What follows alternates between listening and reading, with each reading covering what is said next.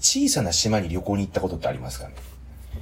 今ちょうど僕がその、まあ、小さめの島に旅行に来てるんですけど、そこ、まあ、観光目的で来てるんですけどね、思ったのが、あの、まあ、旅行ってもちろんこう日程限られてるじゃないですか。で、さらに小さい島となると、めっちゃ、こう、どういうふうに過ごそうかなとか、どこ行こうかなって考えるんですよね。で、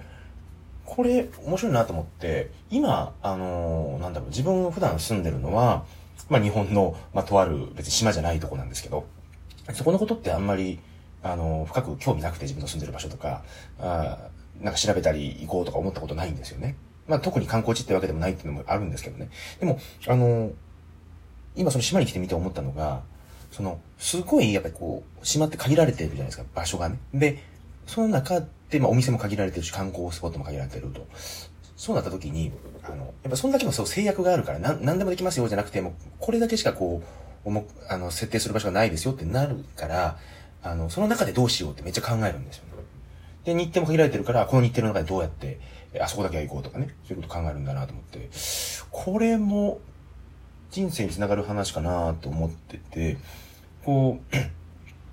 まあ結構今の時代、あの、特に日本なんていうのは、まあ基本的にまあ、あの他の国に比べれば、あ自由度の高い、生きる選択肢の多い、えー、社会だと思うんですけども、だからこそ、こう、ね、時間制限、いつまでに絶対これしなきゃいけないってもないし、だから、うこの仕事しなきゃいけないってもないから、あの、考えられなくなるんだなと思って。それは、あの、なんだろう、サボってるとか、ボケてるとかじゃなくて、自由度が高すぎると人間こう考えられない、考えがまとめきれないのかなと思ってるんですね。一方で、こう、例えばですけども、まあ実家が家業をやっていて、必ずそれを継がなきゃいけないとなった場合の方っていうのは、私はそうじゃないですけど、あの、あ、何年後かには親父が、えー、具合悪くなるかもしれんから、それまでには、あある程度社会人で経験積んどいて、え、告げるような感じになっとかなあかんなとか、そういうふうにこう、制約があると計算が、逆算して計算ができるんだ。で、まあそれがね、いいことか悪いことかわかんないんですけど、でも、一つそういう制約があることで、組み立てやすくはなるのかな。で、組み立てることが、まあ、必ずしも不幸ではないような気もします。その制約されることが必ずしも不幸じゃないような気もすると。だからこれも、ある自由度が高すぎる何やってもいいあなたは、えー、まあ、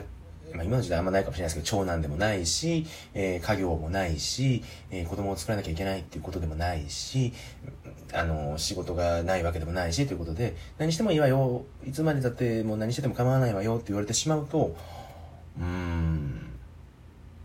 決めきれんな。決めきれんっていうか、決め切らなきゃいけないものかもどうかもわかんないんですけど、おこう、いつまでもこう、こう、うん、ふふわっとしてしまうと。